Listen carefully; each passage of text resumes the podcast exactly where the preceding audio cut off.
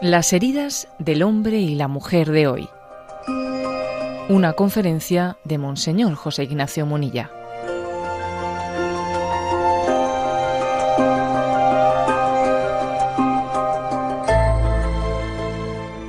A la hora de abordar esta cuestión, pues pensamos un poco qué título ponemos a esta disertación, ¿no? Las heridas del hombre y la mujer de hoy. Y bueno, pues alguno me diría, bueno, pues comenzando por el título, ha sido un poco usted un poco negativo, ¿no? Porque ha empezado a hablar de las heridas. Vamos mal, ¿no? Hoy en día se habla de comunicación positiva y todas esas cosas, ¿eh?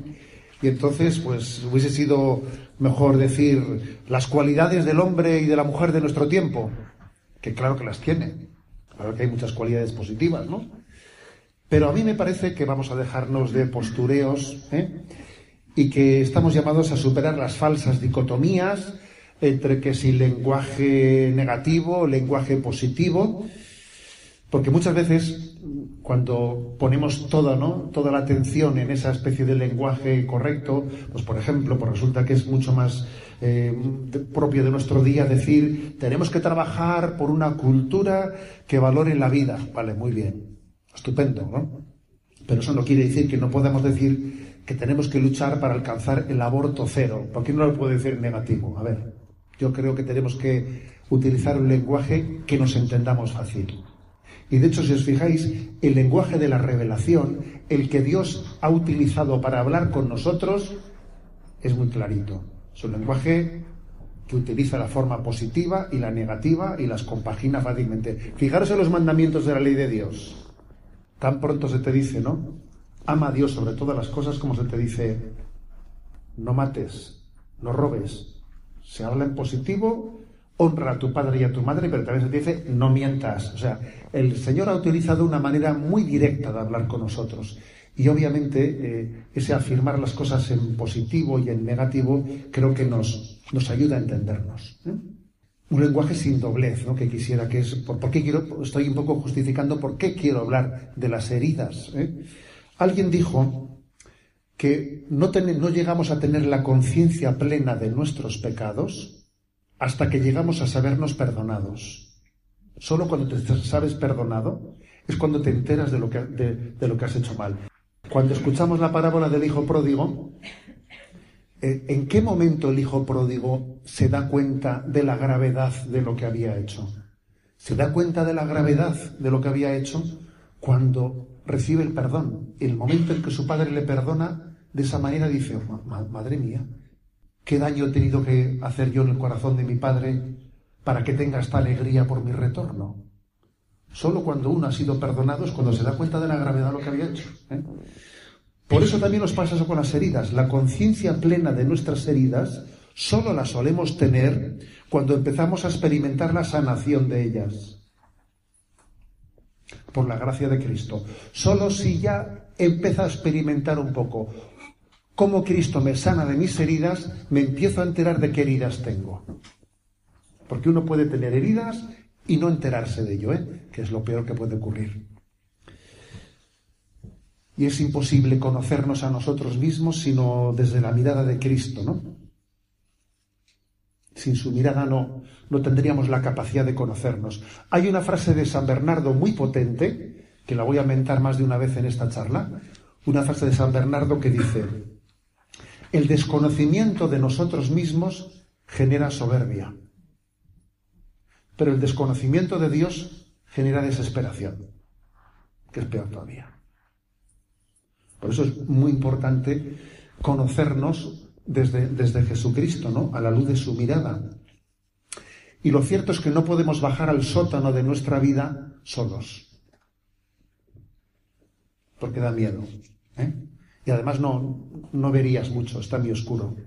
No te enterarías de la mitad de lo que hay en el sótano. Necesitas bajar con Jesús, necesitas bajar con la luz de su mirada, y entonces... conoces muchas cosas y no sientes miedo también de tus heridas, ¿no? En resumen, que vamos a hablar de nuestras heridas, pero no desde una concepción negativa contrapuesta con la positiva, porque igual que cuando hablamos de la pasión de Jesucristo, esa pasión de Jesucristo. Estamos meditándola en quien ya está resucitado. También vamos a hablar de nuestras heridas que están siendo también sanadas por Jesucristo. Gracias a Dios, el corazón del hombre no es de quien lo rompe, sino de quien lo repara. Y la última palabra no la tienen las heridas que hay en tu corazón, ¿eh? La última palabra la tiene la sanación de Jesucristo. Algún día, yo he escuchado más de una persona decir esto, ¿eh? Benditas heridas que me han permitido conocer a Jesucristo. Que uno pueda hacer la lectura de su vida y decir, yo en mi vida he recibido zarpazos muy gordos, pero gracias a esos zarpazos he acudido, ¿no?, a conocer a Cristo y le he conocido. Dios ha servido de esas heridas. Si yo hubiese sido un feliciano, si hubiese sido un happy y todo me hubiese ido bien, posiblemente no hubiese conocido la redención de Jesucristo. Bueno, este es el punto de partida, ¿no?, de por qué vamos a hablar de las heridas. Parto de una imagen de C.S. Lewis, que supongo que algunos de vosotros ya conoceréis, ¿no? A la hora de describir cómo es la cultura cristiana, C.S. Lewis utiliza una imagen que es cómo es este mundo secularizado, esa cultura secularizada europea que ha dado la espalda, ¿no?, a sus raíces cristianas. Y él la compara como cuando uno va por el mar y va navegando y encuentra los restos de un naufragio. De un naufragio que está allí, pues bueno, ha habido un naufragio, y dice, mira, está ahí flotando un timón, ¿eh? Está flotando ahí un remo, ahí está flotando un baúl. Son los restos de lo que en un tiempo fue un barco.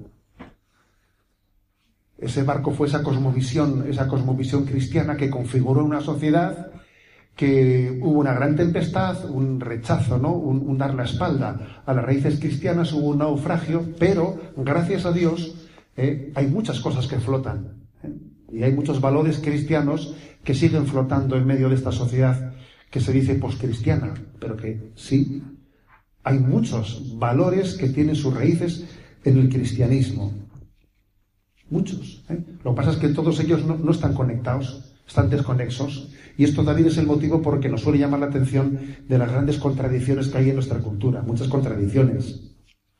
Esto suele ser de chiste muchas veces, ¿eh? Las contradicciones de nuestra cultura te hacen a veces reír. Eso que dice Jesús, que colamos un mosquito y tragamos un camello, lo vemos continuamente. Pues bueno, por ejemplo, ¿no?, pues hay una sensibilidad, gracias a Dios, muy grande contra la violencia machista, ¿no? Y luego nos parece que la pornografía es la expresión del amor libre, pero hombre, la pornografía no será la que genere esa utilización de la mujer como un objeto de usar y tirar. ¿No habrá una relación entre ambas cosas? O por ejemplo, está de moda pues ese respeto, esa, por ejemplo, la búsqueda de la medicina natural, ¿no? Todo natural.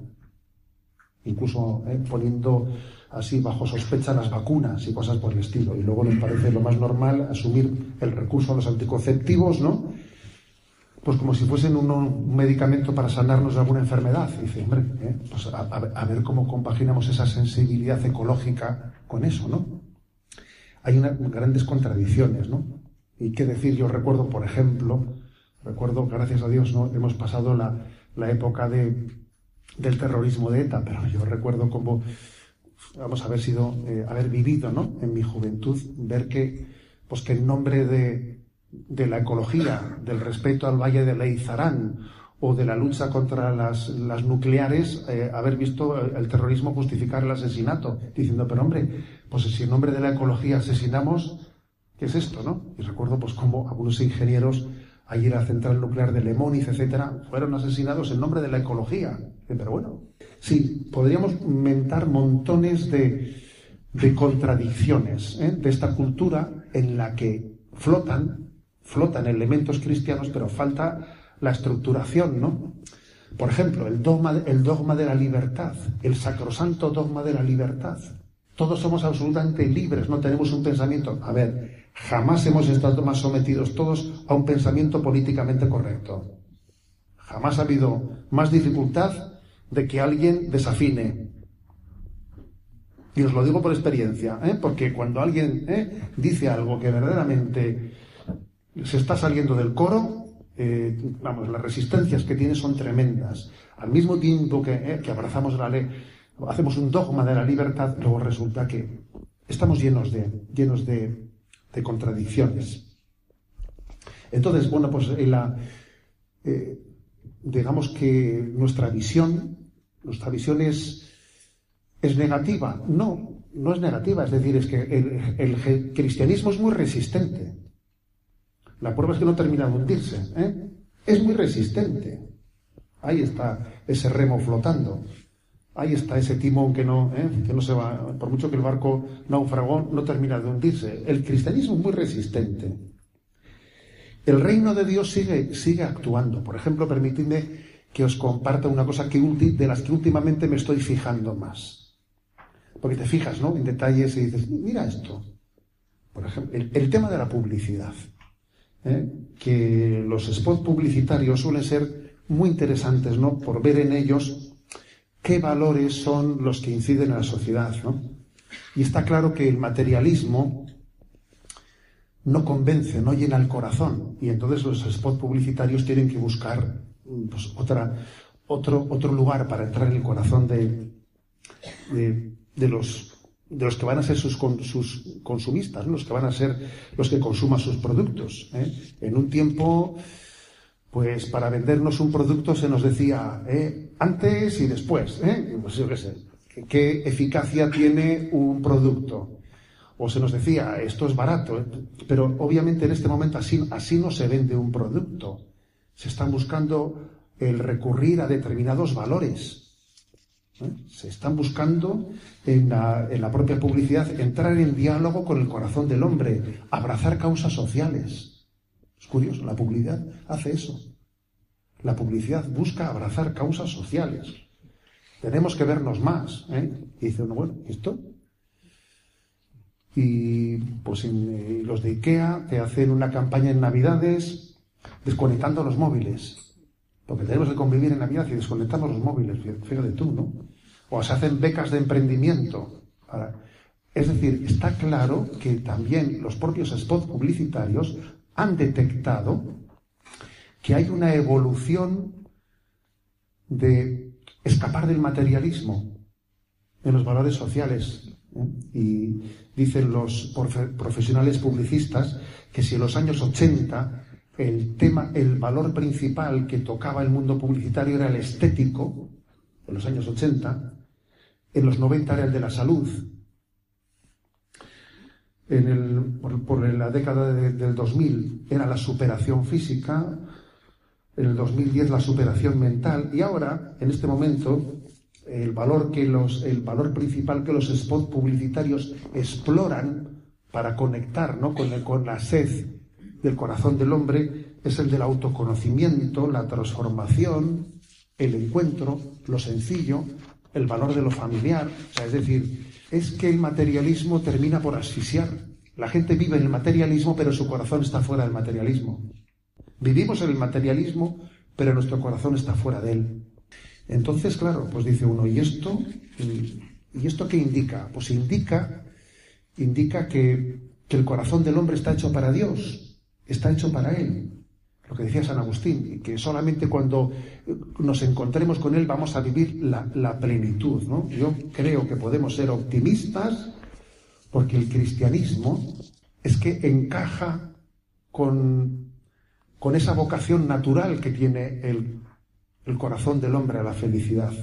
Ahora, hay un peligro, Un peligro, y es que en esa evolución de escaparse del materialismo que he dicho que ocurre dentro de los spots publicitarios, quizás en este momento el gran riesgo, la gran trampa, es la nueva era. La nueva era que se presenta como una alternativa, y del Cristo sí, Iglesia no, estamos pasando a un espiritualidad sí, religión no. Pues una vivencia de la espiritualidad con esos rasgos, ¿no?, orientalistas, en los que propiamente no hay un encuentro con un Dios, sino que es un confundir la espiritualidad con un objeto de consumo, de una búsqueda de relajación y de huida del materialismo. Es que quizás en este momento el materialismo no convence a nadie. En este momento quizás nuestra frontera, o sea, el riesgo principal ante el que se enfrenta el cristianismo es esos rasgos de la nueva era. Y es importante conocer cómo es el corazón del hombre. Dios nos ha dado dos orejas, por algo será, ¿no?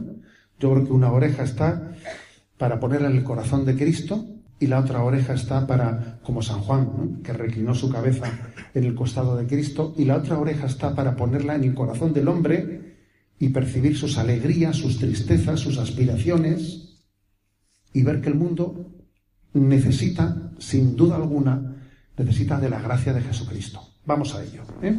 Pero vayamos, voy a hacer una descripción de las que me parecen las principales heridas. Voy a hablar de 5 heridas. De las principales heridas que están presentes en el corazón del hombre y de la mujer de nuestro tiempo, ¿no? Y al mismo tiempo que describo las heridas, describo también cómo es la gracia sanadora de Cristo. Las heridas se traducen en una falta de unidad interior, en la ruptura interior, en estar interiormente dividido, en tener deseos irreconciliables, en percibir dentro de nosotros como un dualismo, una contradicción. Las heridas se suelen traducir en esa experiencia de falta de unidad interior. Mientras que la gracia de Cristo es unificadora, unifica nuestra vida. Uno, cuando más se acerca a Dios, más sencilla de las cosas. Todo está unificado, todo está unido, todo se funda en Cristo. Y cuando es el Espíritu Santo el que mueve su vida, la vida cada vez la ve más sencilla. Sin embargo, cuando nos alejamos de Dios, la vida cada vez es más complicada. Bien, 5 heridas, decía. La primera herida es la que hace referencia a la crisis de identidad. ¿Qué es el hombre? El ser humano es una unidad sustancial de cuerpo y alma. Dios creó al hombre, ¿no?, en esa imagen preciosa del Génesis, creó al hombre del barro de la tierra e insufló su aliento en su nariz. Es una imagen que describe, ¿no?, esa dualidad, que no dualismo, dualidad de cuerpo y alma, en la que se nos recuerda que el hombre es un espíritu encarnado y es un cuerpo espiritualizado, es cuerpo y es alma. Y Dios nos ha creado en una unidad interior, una perfecta unidad. Pero nosotros, por nuestra herida interior, experimentamos una gran división, experimentamos como que el cuerpo y el alma no están integrados, que hay una dualidad dentro de nosotros muy grande, y sufrimos, ¿eh?, muchas veces eso, ¿no? Nos armamos un lío y a veces sentimos nuestro cuerpo como enemigo de nuestra alma. No experimentamos, ¿no?, la unidad interior y con mucha frecuencia el hombre, pues lo que su tentación es una alienación, ¿eh? Me voy a poner, ¿no?, pues a buscar en el orientalismo una alienación que me haga buscar la paz, porque no encuentro, ¿eh?, esa unidad interior y busco, ¿no?, escapar del materialismo, escapar del hedonismo en un refugio alienante, ¿no? Y sin embargo, fijaros bien, y de ahí viene también, bueno, pues todas las teorías de la reencarnación, que en el fondo es no aceptar, ¿no?, la propia corporalidad, no terminar de aceptarla y estar pensando en desprenderme de mi cuerpo, ¿no?, para buscar una especie de superación de la corporalidad. Bueno, pues fijaros bien, frente a esta tentación del dualismo, la gran noticia del cristianismo es la resurrección de la carne. La gran noticia es de que la carne, nuestra corporalidad, está llamada a participar de la resurrección de Jesucristo. Nosotros no creemos únicamente, ¿no?, al modo oriental, según esas pautas de tipo orientalista, ¿no?, que son dualistas. No creemos únicamente en la salvación del alma. No. Cristo ha redimido al hombre entero. Nuestra corporalidad está plenamente glorificada en Jesucristo. Luego, para nosotros no hay dualismo que valga. Habrá una dualidad de alma y cuerpo, pero no dualismo, porque el dualismo hace referencia a una no integración, a una no integración interior. La creación vio Dios que todo era bueno. Nuestra corporalidad es buena. Y está llamada a la resurrección. Esto me parece importantísimo. Toda esta corriente, ¿no?, orientalista que estamos en este momento, ¿no? Pues, viendo en ella una especie de enajenación, intento de huir, ¿no?, del materialismo sofocante, refugiándonos en ese dualismo oriental, no ha conocido la gran noticia de la resurrección de la carne. Esa es la primera de las heridas. La segunda herida es la que hace referencia a la fundamentación de la propia autoestima. ¿En qué fundamentamos nuestra propia autoestima? Este es uno de los grandes dramas. La palabra autoestima actualmente está ocupando una parte importantísima de la psicología, ¿no? Y de tantos libros de autoayuda que por aquí y por allá se están difundiendo.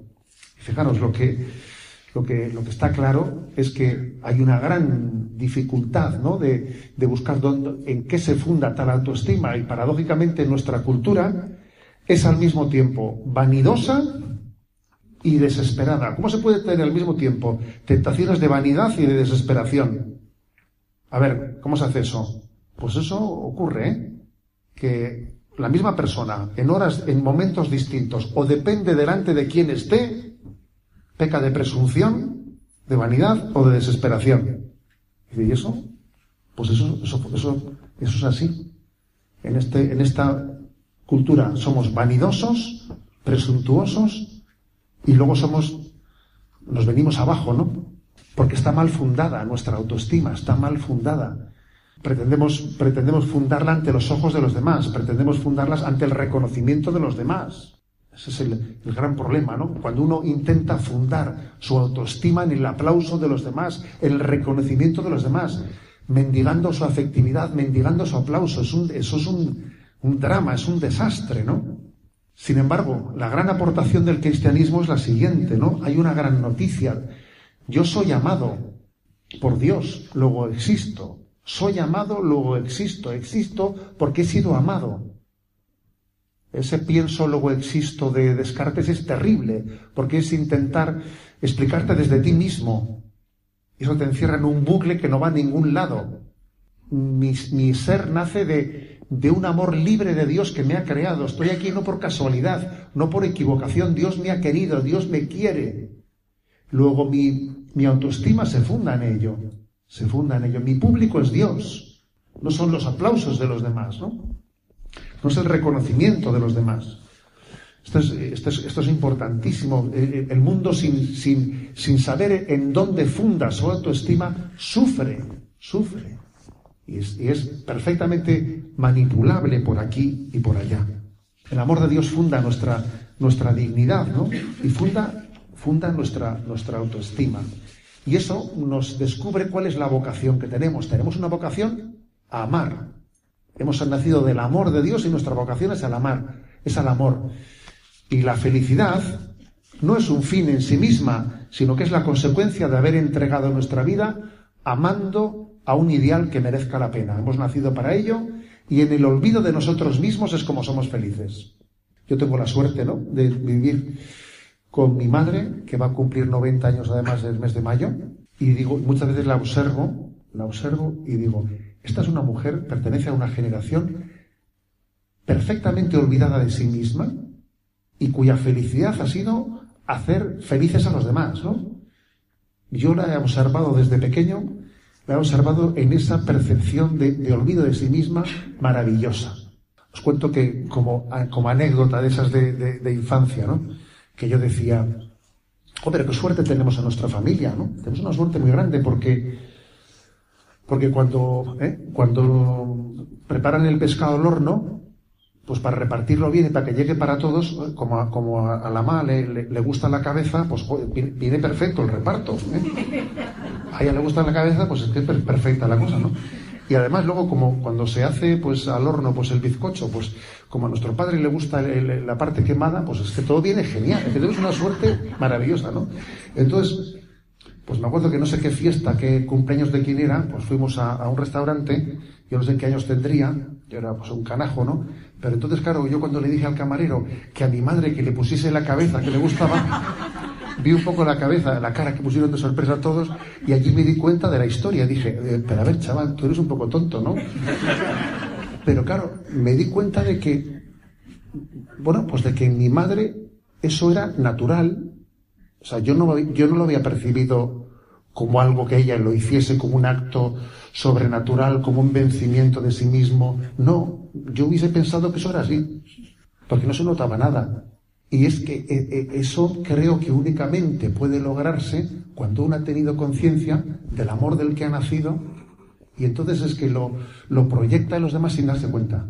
Sin darse cuenta. Su autoestima está fundada en ello. Tercera herida. La herida que acontece también en la familia. Tenemos una vocación comunitaria en la familia. Y la familia es testigo de lo mejor y de lo peor. Es nuestro oasis. Es nuestro salvavidas. Y también es la casa de los horrores. La familia es eso mismo, ¿eh? Es nuestro oasis y la casa de los horrores. Todo eso pasa al mismo tiempo en una familia. ¿Tú te das cuenta qué sufrimiento es que yo proyecte lo peor de mí mismo con las personas que más quiero? ¿Acaso esto no le ha pasado a alguno que está aquí presente? No sé, en Finlandia o así, en algún sitio, ¿no? ¿Cómo es posible que yo con las personas que más quiero sea con las que le saque lo peor de mí mismo? ¿Pero cómo es posible eso? ¿Pero qué drama es ese, no? ¿O qué drama es que yo reproduzca las miserias morales que he odiado en los que me han educado? Yo he odiado pues un defecto de mi padre y yo lo reproduzco. ¿Cómo es posible eso? ¿Pero qué? Pues es así, ¿no? O sea, existe una gran batalla en torno a la familia. Una gran batalla, ¿no? Satanás obviamente es consciente de que ella es la fuente de la vida y la tiene como enemiga primera, ¿no? Como intentando combatirla. Y la gran aportación del cristianismo, la gran aportación de la Iglesia, es predicar la familia como el evangelio de la familia. El evangelio, ¿no? Mandaba 2 mensajes a redes sociales, ¿no? Tenemos la costumbre de mandar cada día una pildorita, y mandaba esos 2 mensajes sobre lo que es la familia, ¿no? Diciendo que la tarea de los padres consiste en reflejar en sus hijos el rostro de Dios. Diciendo, ¿qué responsabilidad me ha dado Dios en la vocación, en la familia, de que yo proyecte, ¿no?, el rostro de Dios en mis hijos? Esta es la gran aportación, ¿no?, que podemos hacer para la familia, es nuestra propia conversión. ¿Qué le voy a regalar? Dentro de poco vendrá, pues eso, ¿no? Es el Día de la Madre. El Día de la Madre. ¿Y qué le vamos a regalar? ¿Por qué no le regalo mi conversión? ¿Por qué no le regalo...? Porque no, o sea, la mayor aportación que yo pueda hacer a mi esposa, a mi esposo, a mis hijos es la propia conversión. Es la gran batalla la que está aconteciendo, ¿no?, en el seno de la familia. Daros cuenta de que la familia es la escuela de la socialización y que cuando no ha existido una experiencia de comunión gozosa en el seno de la familia, eso se proyecta después a la sociedad y vivimos un aislamiento tremendo, no sabemos convivir entre nosotros y muchas veces vivimos, pues eso, ¿no?, cada uno aislado en su burbuja sin saber convivir con los demás porque no ha tenido una experiencia gozosa de convivencia en el seno de la familia. Y curioseamos el mundo, miramos el mundo como si fuese un juego del gran hermano en el que curioseamos a los demás y vivimos encerrados en nuestra burbuja. Por eso en la familia hay una gran herida, pero al mismo tiempo en la familia está la gracia de Cristo ofreciéndose para la sanación de las heridas. Cuarta herida. La cuarta herida, que está también muy presente entre nosotros, es las heridas contra nuestra libertad, contra nuestra templanza, las heridas de las esclavitudes. Hay muchas, en este momento, hay muchas esclavitudes que nos tienen atrapados. Recuerdo un chiste de Miguelito, el compañero de Mafalda, que iba andando y entonces... andando ve que había una lata vacía, la mira, que sigue para adelante, pero se arrepiente, vuelve y finalmente le pega una patada a la lata, ¿no? Y dice, hasta mis debilidades son más fuertes que yo, ¿eh? No he conseguido no superar la tentación de pegarle la patada a la lata, ¿no? A ver, ese chiste de Miguelito hacía referencia a que una de las características de nuestra sociedad en la que el materialismo, el hedonismo, nos han ido haciendo fácilmente presa de una debilidad de voluntad que nos hace presa de las adicciones y que nos hace presa de muchas esclavitudes. Y en este momento hay una falta de ejercicio de la templanza, del dominio de nosotros mismos, del señorío. Sí, permitidme decir esta palabra, señorío. Jesús es el Señor y quiere que nosotros tengamos señorío, de que tengamos el dominio también de nuestra voluntad. Y hay muchos fenómenos, ¿no?, de adicciones en este momento que nos están atrapando y nos están quitando el señorío, nos están quitando la libertad. Por ejemplo, la pornografía por Internet, que hace un daño tremendo. Los confesores somos testigos de hasta qué punto la pornografía en Internet nos está siendo un instrumento de generar esclavos, de robarnos la libertad para la que hemos nacido. Y fijaros bien una cosa, la dictadura más consolidada es aquella en la que los esclavos sienten placer de serlo. Esa sí que es una dictadura bien consolidada, porque mira, si tú tienes a la gente remando en galeras, mientras que remen, hombre, no sentirán placer en remar en galeras, ¿no? Estarán diciendo, pero es que es posible que se generen esclavitudes en las que los esclavos sientan placer en ser esclavos, y entonces no terminen de descubrir que tengo que romper estas cadenas. Bueno, y entonces, frente a esta gran herida también de nuestro tiempo, tenemos que recurrir, ¿no?, a la gracia de Cristo liberadora.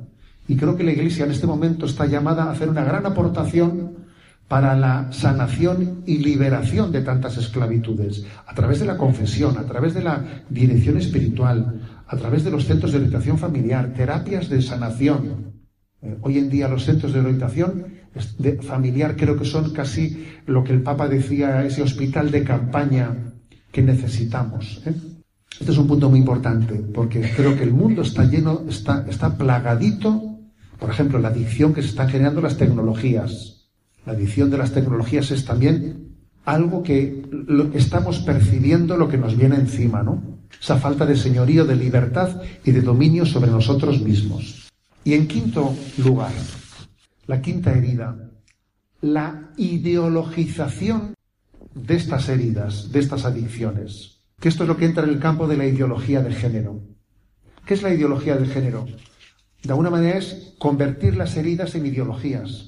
Es como cuando uno respira por sus heridas, en vez de respirar por los pulmones. Tienes heridas, pero claro, la ideología de género consiste en que tus heridas se convierten en pulmones. Entonces voy a respirar por mis heridas. Esa es la ideología de género. Elevar las heridas a categoría de derechos. Es decir, convertir el fracaso en ideología. Es decir, bueno, pues ya que no tengo templanza, ya que no tengo el dominio de mí mismo, ya que me veo esclavizado, bueno, pues ya esto lo convierto en un derecho, voy a rediseñar la antropología, voy a decir que yo en cada momento hago lo que me da la gana. Bueno, cuando alguien dice yo hago lo que me da la gana, es que la gana, esa señora manda mucho, La gana es una dictadora. La gana te tiene agarrado por el cuello. Tú haces lo que te manda y tú a obedecer. Es que es curioso, ¿no? La ideología de género, en el fondo, se ha introducido como la ideología bajo el engaño de la ideología del deseo. Hago lo que mi deseo me dicta. Es que mi deseo no es mi voluntad. Es que confundir deseo con voluntad es una confusión mortal. Confundir deseo y voluntad es es la perdición del hombre. ¿Es que mis deseos coinciden con mi voluntad? Pues no. Por ejemplo, cuando suena el despertador y en tantos otros momentos de la vida, el deseo y la voluntad no coinciden. Y cuando uno pierde esa perspectiva en materia de sexualidad, en materia de afectividad, pues claro, es que estamos perdidos. Uno puede sentir deseos, pero sabe que su voluntad es distinta, Entonces, curiosamente, en esa visión ridículamente romántica, muchas veces se comenzó diciendo que uno no se puede negar sus deseos, tiene que dejarse llevar por su intuición, no puede pretender ser un racionalista, el amor es puramente intuitivo, tú tienes que dejarte llevar por tus deseos, ¿no? A ver, ¿verdad? Esa es una visión absurda, irracional de la afectividad, en la que el hombre acaba siendo esclavo de sus deseos, ¿no? Y confunde deseo con voluntad.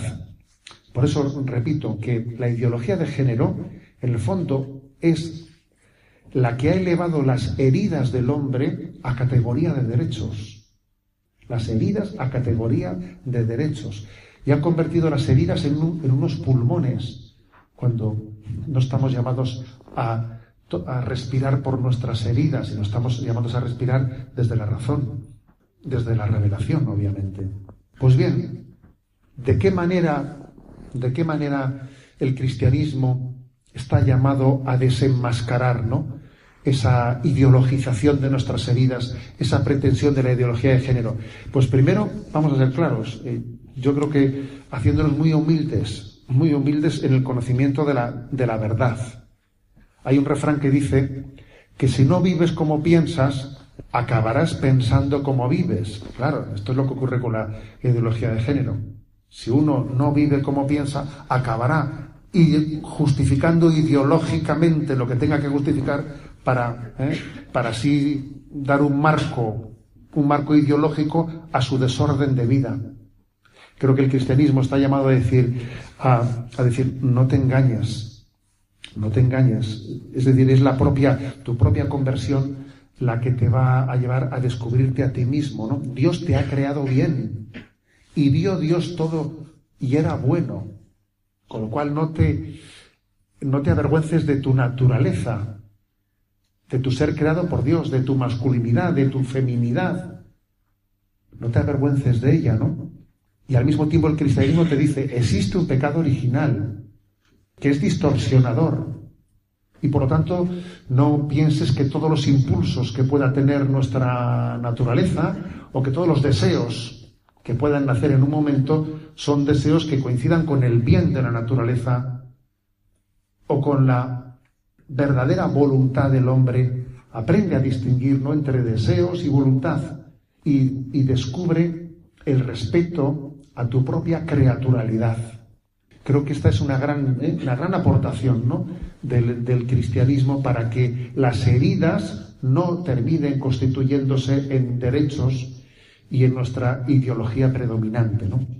Bueno, pues clave de respuesta frente a estas heridas, aunque ya he ido apuntando, ¿no? He ido apuntando de una y otra manera distintas respuestas. Cuando uno va por los aeropuertos y haces en Barajas o donde sea, donde te toque, o en Barcelona, el cambio del avión para ir a Roma, te metes un ratito si tienes en las librerías y te das cuenta de que están llenas de libros de autoayuda, ¿eh? Algunos serán mejores y muchos son una basurilla. Y dice uno, entonces, ¿qué hacemos? ¿A quién recurrimos frente a todas estas heridas? A ver, yo creo que hay una cuestión clave. Hay alguien que te quiere ayudar. Hay alguien que te está buscando. Y ese es Dios, ¿eh? El hombre que tiene tantas heridas y al mismo tiempo venga que producir libros de autoayuda, a mí me recuerda mucho a un hombre que está muerto de hambre, mientras está sentado sobre la trampilla que cierra la despensa de la bodega, que está sentado encima de la trampilla de la bodega, ¿sabes? Que ahí tienes la despensa. O aquel hombre que está solo, desesperado por su soledad, mientras se apoya en la puerta que tiene detrás de él, que es la que le permite comunicarse con las personas que le están esperando fuera, ¿no? O sea, es decir, hay alguien que te está buscando. Es que es Dios el que sale al encuentro del hombre. La clave para mí, la clave de la sanación de nuestras heridas está en la apertura a la revelación. La frontera en este momento entre la creencia y la increencia está en la apertura a la revelación.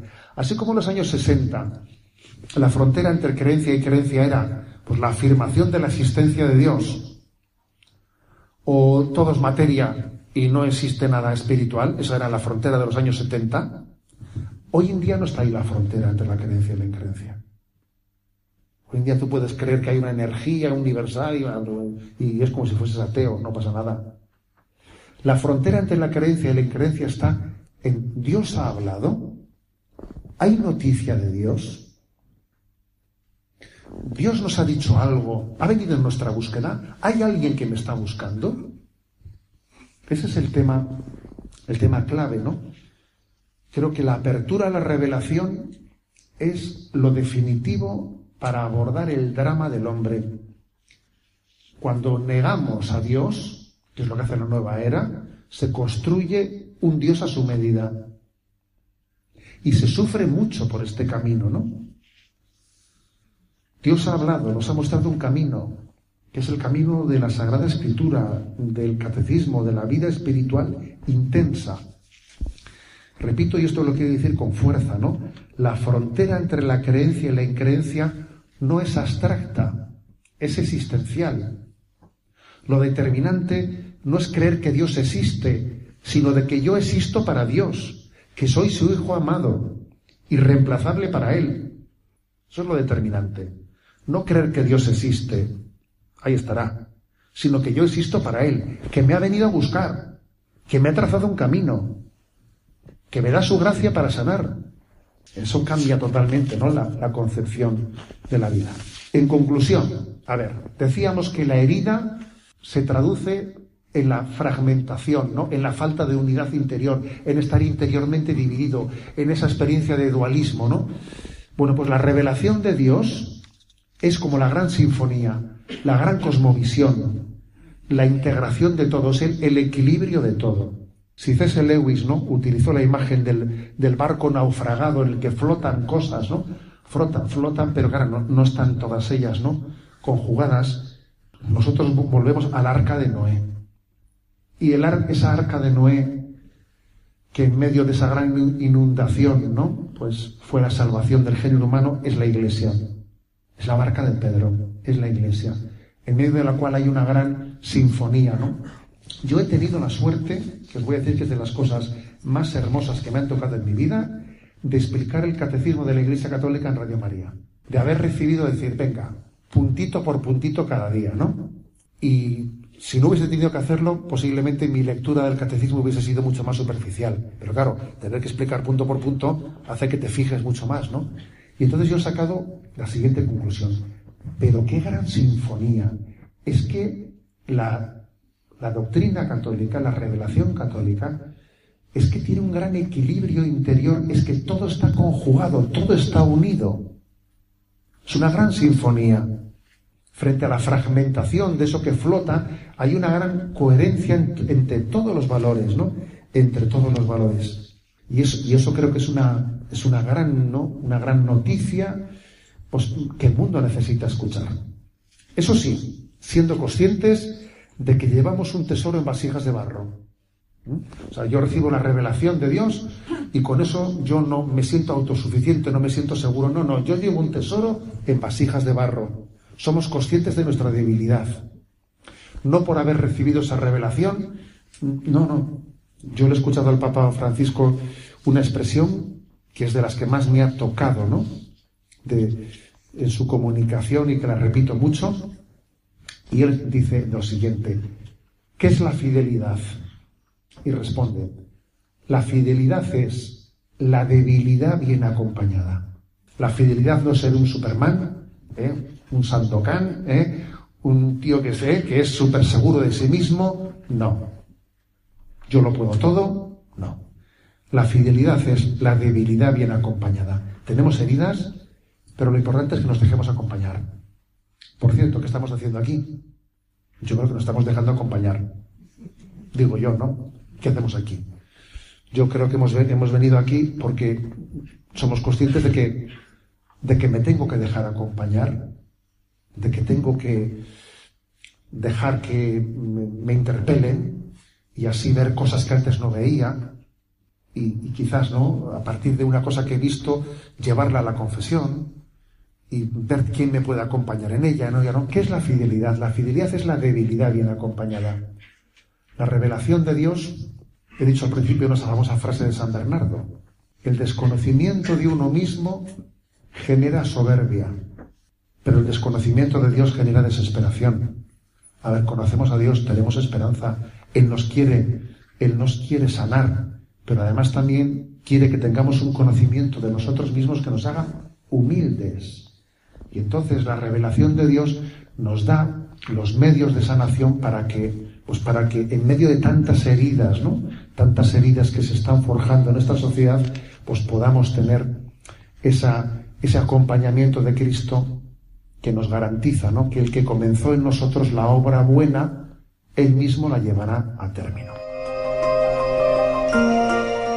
Así finaliza en Radio María una conferencia de Monseñor José Ignacio Munilla. Ha estado titulada Las heridas del hombre y la mujer de hoy.